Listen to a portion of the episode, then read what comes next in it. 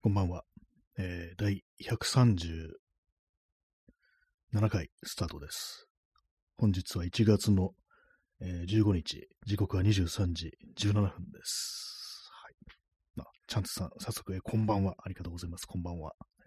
早いですね。27秒、ね。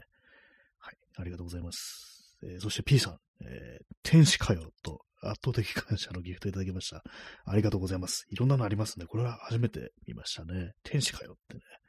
残念悪魔なんですとね、答えたいところですけども、実はあの、こう、人間なんですよね。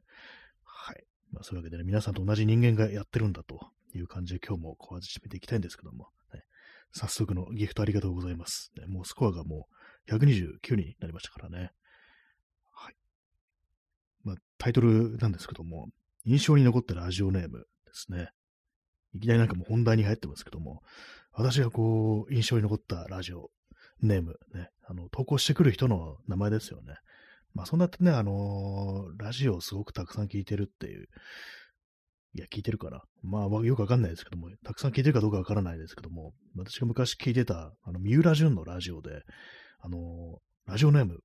電車で通う猫っていう人がいて、なんか妙に印象に残ってますね。それ私結構その、現実で電車になるとき、猫、ツイッターとか見ますよね、時間あると。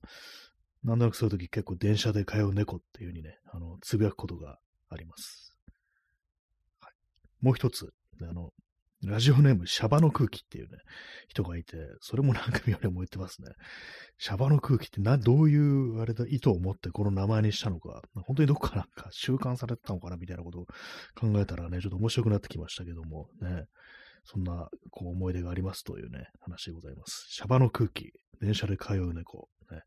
結構まあ長く聞いたラジオって、その投稿してくる人の名前も結構こう覚えたりしますよね。その中でもこの二つがこう印象に残ってるという感じでございます。ね、皆さんもなんか昔聞いてたラジオとか、まあ今聞いてるやつでもいいんですけども、なんか面白い名前の人がいて、妙に印象に残ってると、そういうのありましたら、あの教えてください。ね。まああの、聞いたところでどうだっていうような話なんですけども、はい。ありがとうございます。ありがとうございます。まあ、特にまあ来てないのにありがとうございますって言いましたね。はいまあ、そういうわけで、えー第137回、ね、行きたいと思います。えー今日天気、天気のコーナーですね。天気なんですけど、今日は晴れですよね。風がすごい強かったですね、なんかね。なんか最近風強い日多いですね。この冬のこのぐらいの時期って風が強い日が多かったかどうか、うん、なんか毎年あんまそんな印象ないんですけども、結構珍しいような気もするし、そうでもないような気もすると。ただ、風が吹くと結構寒く感じるっていうね。気温としては今日そんなに寒くないと思うんですよ。ただね、風が吹いてるってことで、その体感の気温ってものが相当下がってるんじゃないかなと思うんですけども。そうですね、気温今日はあの、晴れ、東京は晴れで12度、ね、最高気温12度で、昨日より1度高いんですよね。最低気温も4度ですから、昨日より2度高いっていうことで、そんなには寒くないはずなんですけども、やっぱ風が吹いてると違うよなと、そんな話でございます。そして東京明日、ぐっと下がって8度ですね。8度。まあ冬といえばこんなものだよなっていうこう感覚があるんですけども、ね、最低気温も2度です。はい。えー本日のて天気情報でした。なんか土曜日、あれですね、東京はあの、曇り時々雪って出てますね。その翌日日曜日も雨時々雪っていう感じで、まあでも、時々ならね、もう積もんないでしょうね。なんかあの、どうせ降るんだったらね、諦めるぐらい積もるか、それともね、降らないか、どっちかにしてくれみたいな気持ちありますけども、でもわかんないですからね、気候変動だなんだって言って、こう、意見どうかっていう気が降るなんていう可能性もありますからね、まあ、それはそれで結構大変なことになります、なりますけども、ね。はい。さっき、まあ、あの、昔、三浦淳のラジオを聞いてた話しましたけども、あの、まあ、最近ね、私、あの、バンドを、こう、始めたというね、まあ、スタジオで入ってなんか遊んでるって、そういうやつなんですけども、何の曲やろうかなみたいなね、ことをやっぱりそういう話になるんですけども、まあ、ふっと思いついたのが、三浦淳の曲のカバーどうだってね、あの、他のメンバーに何も言ってないんですけども、今ふっと思いついたんですけども、頭の中でね、なんかこういろいろこう考えたら、そうまあ、要は、曲調をね、ロックステディっぽくする。ロックステディのバンドだという、そういう、まあ、あの、前提がこうありますので、それを考えてながら、あのそれっぽい曲にできないからなんて思ってね、脳内でこう、ちょっとね、脳内再生してみてたんですけど、割となんか大丈夫そう、いけそうみたいな、そして難しくないっていうね、そんな印象だったんで、ね、なんかこう、あれですね、あの、パソコンでね、なんか打ち込んでとか、まあ自分でギターとか弾いて録音して、それでまあなんかこんな感じみたいなのをね、こう、提示できたら結構そういうね、この曲はどうか、この曲をこの感じでやるのはどうかみたいな提案が割と楽になりそうなんで、ちょっとなんかその、まあこのね、ポッドキャストとかラジオとか録音するとき私、あの、パソコンでリーパーっていうね、こう、これ多分 DTM 用というかなんていうか、もう明確にあの、DAW っていうんですかね、まあ DAW とか呼ばれるらしいですけども、デジタルなん、なんとか、なんとかかんとからしいです。全然わかんないですけども。まあ、それ使ってるんですけども、まあ、これね、こう、ただ声を録音するんじゃなくて、なんか、ね、楽器の音とか、あとはまあなんか打ち込むこともできるらしいんで、そういうことできれば結構いいよな、なんていうふうに思ったりするんですけど、結構ね、めんど、めんどくさいって言ったらあれですけども、覚えるの大変そうなんですよね。割となんかこの手のソフトね、なんか何度かこういじってみたことあるんですけど、結構ね、難しいっていうか、忘れちゃうんですよね。なんかちょっと触らないと。まあ、この機会に、ね、なんかこう、ちょっといじれるようになったらいいかななんていうふうに思います。ね、結構あれですね、なんかこう、ね、ほんとなんかあの、最近ですけども、そういう感じであの、ね、集まってスタジオに入るなんてことやってると、それに付随してなんか、あれはどうだ、これはどうだみたいなのが結構なんかあの、湧いてくるっていうね、それは結構実感してますね。本当なんか妄想みたいな感じでね、なんかもやもやとして考えたものが、これやったら面白いんじゃないかな、みたいなね、感じでこう、ね、その実際にまあ、音を出すとか音楽をやるっていう、それ以外のこととかでも、なんかね、思いついたりして、具体的に何かっていうと、私、あの、今日ね、あの、写真をこう、撮ってたんですね。写真っていうのは、その、バンドのね、名前です。バンドの名前を、あの、100均で売ってるね、粘土、カラー粘土でね、作って、その一文字ずつ色を変えて、それをあの、紙の上にね、こう置いて、それをなんかあの、物撮りみたいな感じで写真撮るっていうね、なんかそんなことやってたんですけども、ね、なんかこういう感じで、なんかこう、ね、本筋じゃないところでも、なんかこういうこと試してみようかなみたいなのがこう出てくるんでね、なんかこう、そういう意味でもちょっとおすすめですね。なんか、こう集まってなんかやるっていう機会を設けてみる。特になんか一緒に音出すみたいなね。まあ他何でもいいとは思うんですけども、ね、やってみるのって結構ね、いいんじゃないかななんていうふうに思います。ね。まあなんかコロナウイルスのね、最初の日本での最初の患者が出てから、今日で4年目ってことらしいんですけども、で、まあ人が集まれなくなってから4年が経ったっていう感じでね、まあなんかいつまでか終わったことになって、なっちゃって集まってはいますけども、ね、なんか結構時間が経ったなということを思うんですけども、まあ気をつけてね、なんか集まって、で、なんかやるっていうことをするのはいいんじゃないかなって思いますね。えー、ハーブティーを飲みます。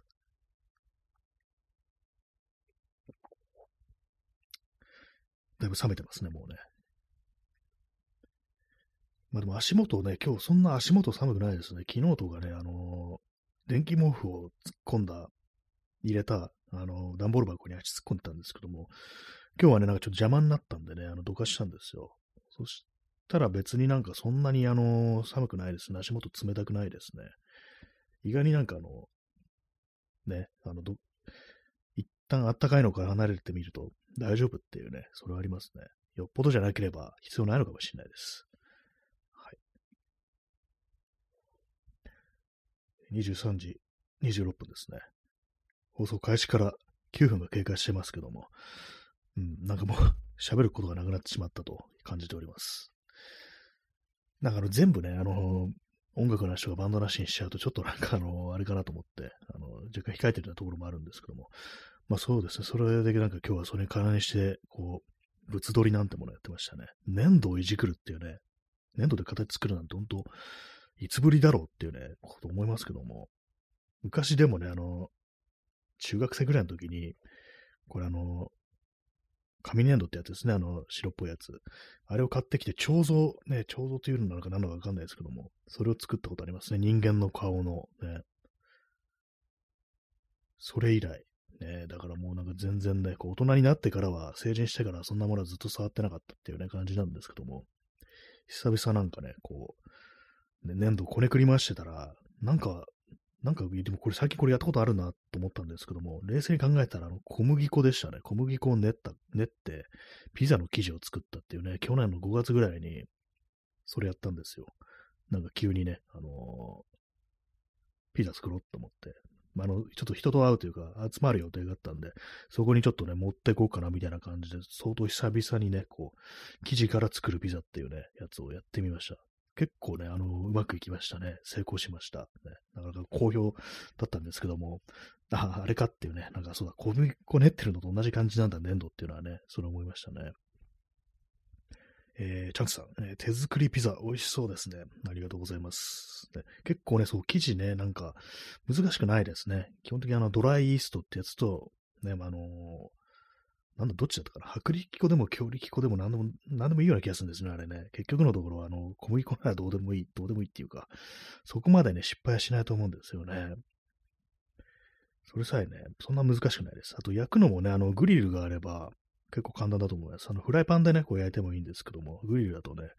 よりなんかあの、ピザっぽくなるんじゃないかなと思います。ね、あんま大きいの作れないですけどね、そうするとね。結構ね、あの、簡単です。トマトソースとは、あのー、ピザのソースはですね、あの、トマトの缶詰、ね、買ってきて、それ中身全部入れて、そこにあの、ちょ、オレガノとか、オリーブオイルとか、塩っていうね、こう感じでこうやったんですけども、今回ね、あの、結構ね、ちゃんとレシピ調べて、あの、ちゃんと量、あの、量をね、守って、その、塩だとか、ね、こう、油だ、オイルとかね、こう、そういうものをちゃんと守って、こうやったら、あの、適当に目分量でやるよりか、全然美味しくなりましたね。このね、こう、トマト煮たやつだけでも、こんな美味しいんだみたいな感じでね、これだけであのパスタとか食べれるんじゃないのぐらいの感じができたんで、まあまあ結構ね、こう楽というか、まあ手間はちょっとかかりますけどもね、あの、そんなに難しいものではないっていうね、感じですね。あと、まあ、トッピングですね。トッピングね、あんまりね、大きすぎると、ちょっとあの、生焼けっぽくなり、火が通りにくくなるんで、これちょっと控えてね、今回ね、なんか、今回っていうか、まあ、だいぶ前ですけど、半年以上前にちゃんって感じですけども、5月ですからね。その時何を入れたのかなほんとなんかあの、ベーコンとチーズと、なんとか結構少なめにやったんですよ。そしたらなんか結構ね、あの、うまくいきましたね。これ欲張ってね、なんかいろんなトッピングしちゃうと、結構ね、あのー、あれになるんですよ。ね、あれになるっていうか、ね、ちょっと中途半端な感じになったりしてっていうね、ところがあるんで、まあ、基本は、こう、トマトソースとチーズ、そのくらいの感じでね、いってもいいかもしれないですね。はい。ね、こうピザのね、こう、トッピング、いろいろね、好みとかこうあるかと思うんですけども、まあ、なんか最初構成でやると失敗はしにくいという、そんな感じでございます。はい、お茶、ハーブティーを飲みます。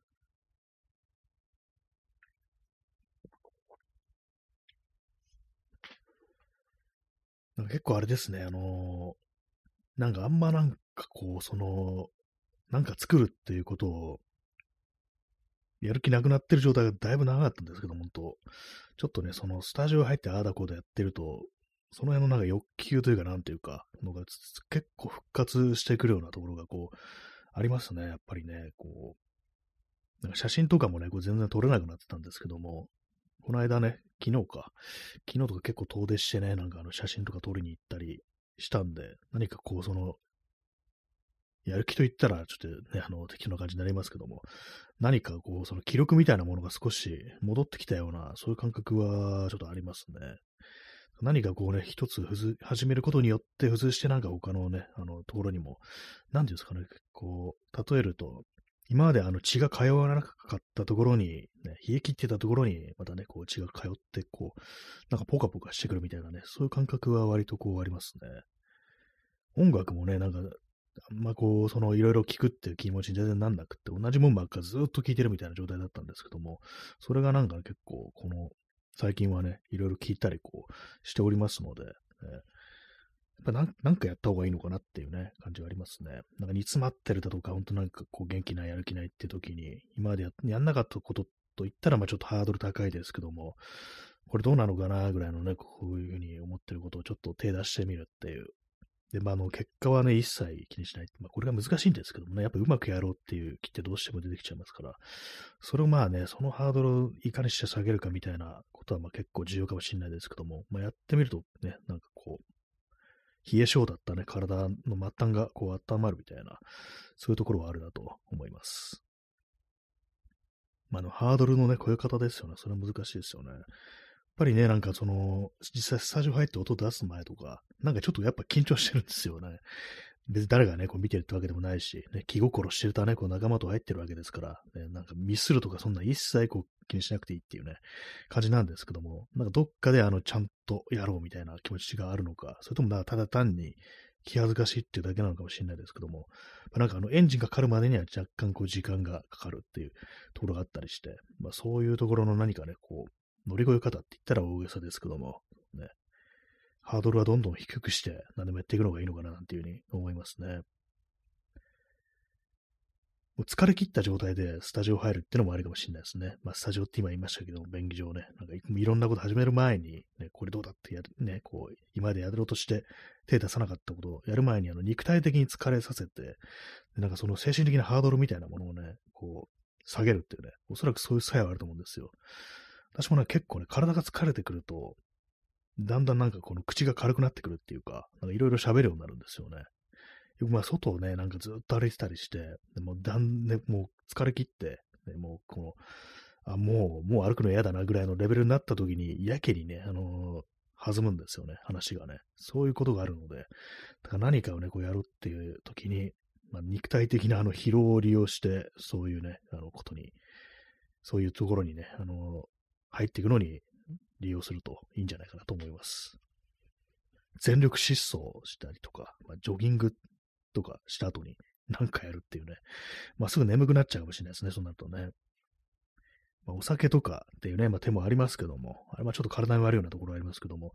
ね、それだけだとちょっとあれだっていう場合は、なんかこう、体を動かすっていうのを利用するっていうね、それはいいかもしれないです。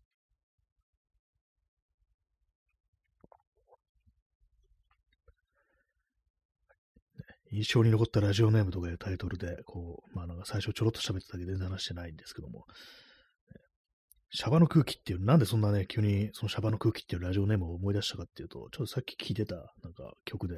シャバっていうなんか言葉出てきて、ね、なんだ、シャバ、あ、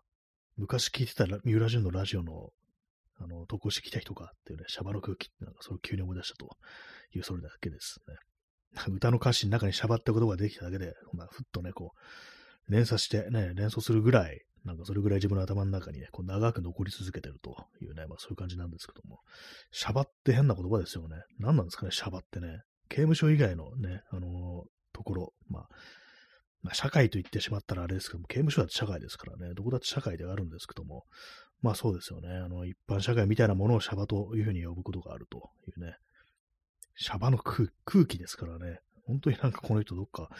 ね、無所、無所にいたのかなみたいなこと思っちゃいますよね。まあね、あのー、自分で思えばどこだってシャバなんだと。ね。今ちょっと無理やりいい話っぽくしようとして全然なりませんでしたね。はい。ね、まあ、シャバの話でした。ね、まあ、逆に言えばどこもシャバじゃないっていうふうにはこう言えるかもしれないですね。我々全員がこう何かにね、この嫌な現実というか社会というものにこう閉じ込められてる、まあ、一種の囚人であるというような感覚ってものは、まあ、あるんじゃないかなと思うんですけども、ね、チャンツさん、えー、もともと仏教の言葉らしいですよ。あ、なんか漢字の雰囲気から言って、それは、それっぽいですね。そういえばね、言われてみればね。シャバって仏教なんですね。属性って意味なんですかね、もしかしたらね。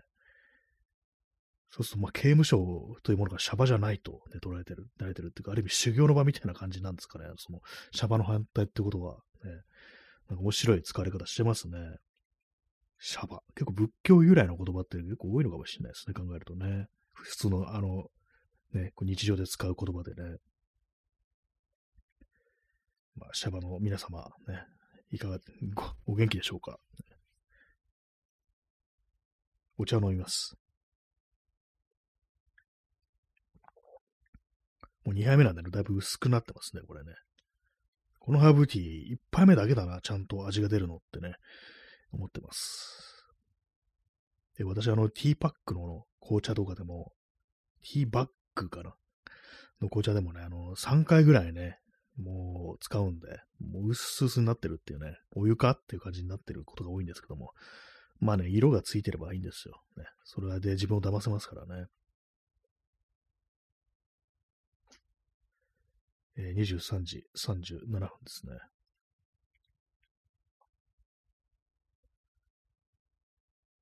カメラのバッテリーがなんか最近すぐ、あれですね、減りますね。寒いからかもしんないですけども、まあ、バッテリーが下手ってるのかなっていうふうにね、こう思うんで、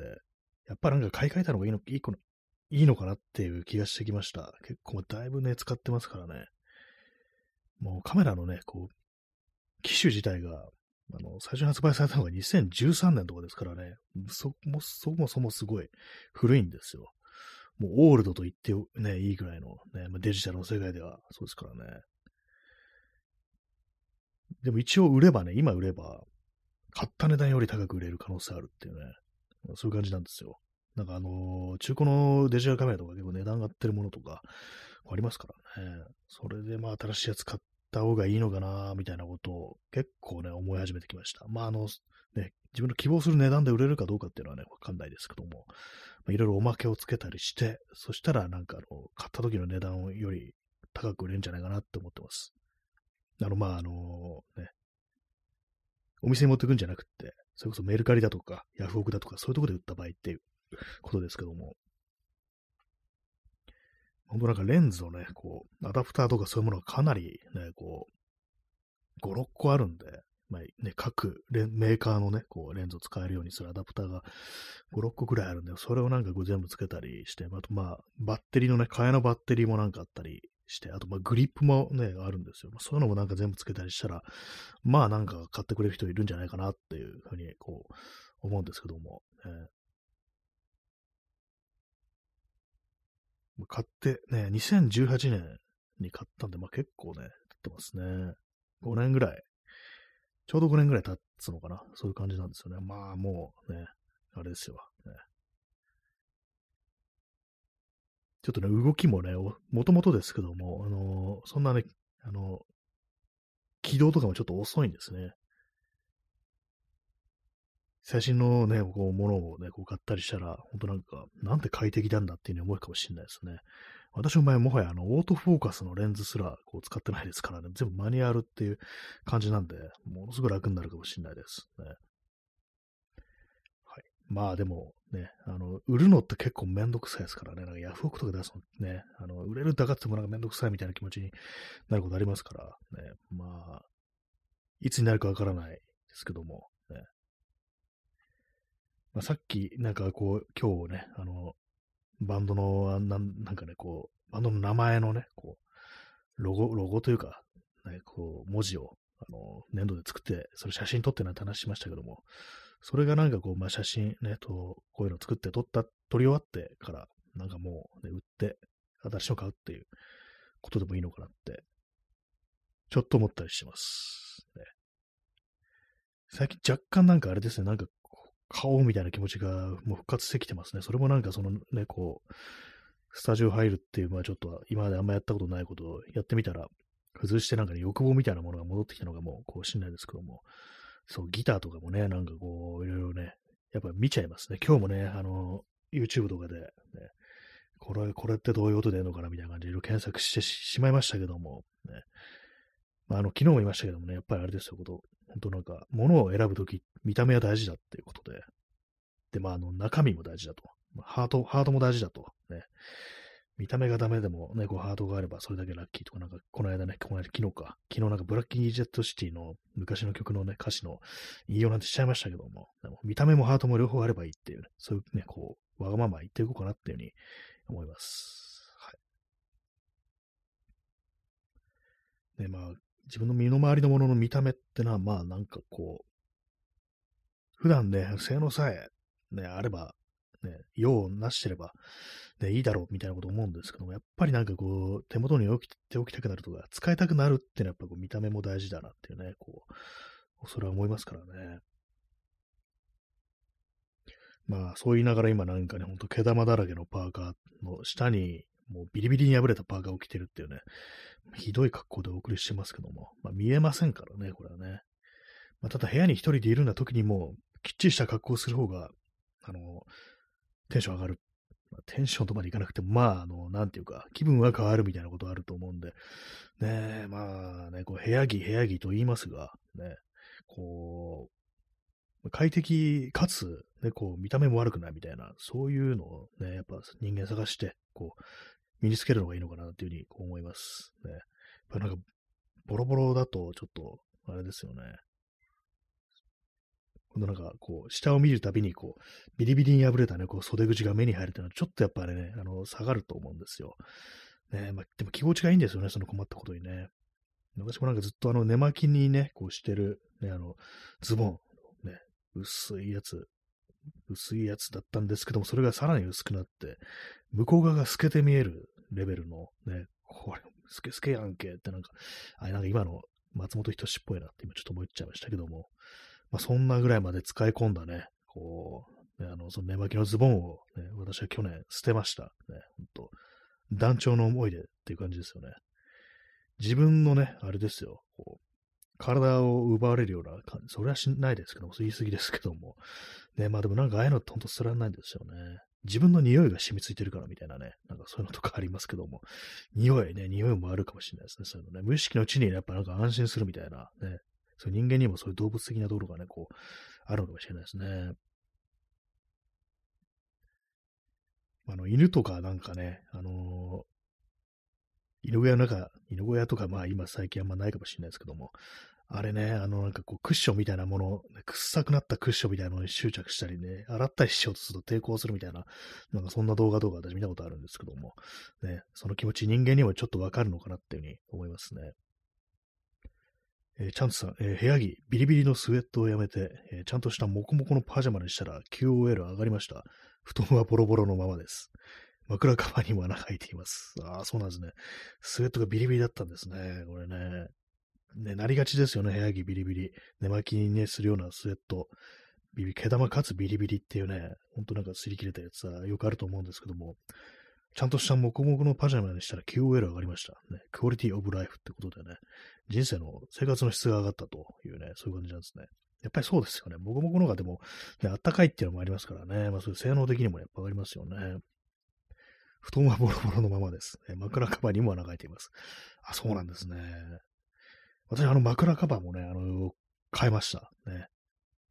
1ヶ月ぐらい前にね。私も結構ね、終わってる感じだったんで。で、まあ、でもやっぱり破れるまでね、穴が、穴も開いてたんですけども、穴が決定的になるまでやっぱ捨てられませんでしたね。完全にね、あの、これつけてても意味ないレベルで、こう、破れて穴が開いちゃったんで、それ私もさすがに捨てて、ね、新しいのしました。中身の枕がね、まだ結構汚いっていうか、あの、蕎麦柄の枕なんですけども、なんか染み出してきて、もう茶色っぽくなってるんですよ。ね、これ前も言いましたけども、あの、キアヌ・リーブスがよく着てたあの、ダウンベスト、襟の部分がなんかすごい変色してて、キアヌ大丈夫かってなんか昔よく言われてたあの色、ちょっと分かりづらい例えですけども、その感じになったんですけども、そっちはそのままですね。あ、ダマさん、えー、キル毛布に手を出してしまいました。あこれ快適そうですね。完全にもう、それで全てが OK になるみたいなね。結構ね、そう、お風呂上がりとか、ね、ほんとなんかこう、私はもうすぐに布団入るようにしてるんですけども、寒いからね、部屋で着るもの、寝る前に着るものであったかいやつがこうなくって、それでね、そういうところでこう、着る毛布ってこう聞くと、なんかいいのかなってやっぱ思いますね。ね、そうですね、あの、そう、着る毛布じゃないと、本当の毛布だと布団の中入りっぱなしになっちゃいますからね、不活発になるってことで、やっぱそういうのがあった方が、ね、動ける服であったかいっていうのがあるのがね、部屋着としてはこういいのかもしれないですね。そうですね、こう見た目がダメでもハードがあれば、じゃないですけども、ね、こう、動ける、動けて、なおかつ暖かいと、ね、そういう両方のね、こう、メリットを享受しようじゃないかというね、まあそんな感じでいきたいなと思います。ね、思いますってなんか今言い切りましたね。ね、本日は11名の方にお越しいただき、ね、5名の我慢強い方が残ってらっしゃると、若干私は見ながらね、この数字を見ながら、離脱率が高いななんてことちょっと考えちゃいましたけども、ね、まあそういうなんかマイナスなことは、ね、こう忘れましょうという感じでね、まあ元気出していこうじゃないかという感じでね、思いそういうふうに行きたいですね。なんか無理やりなんか締めにこう入ってますけども、ね、まあそんなの、1月の15日、もう2週間経ったのかって感じですけども、まあ、早いものですね。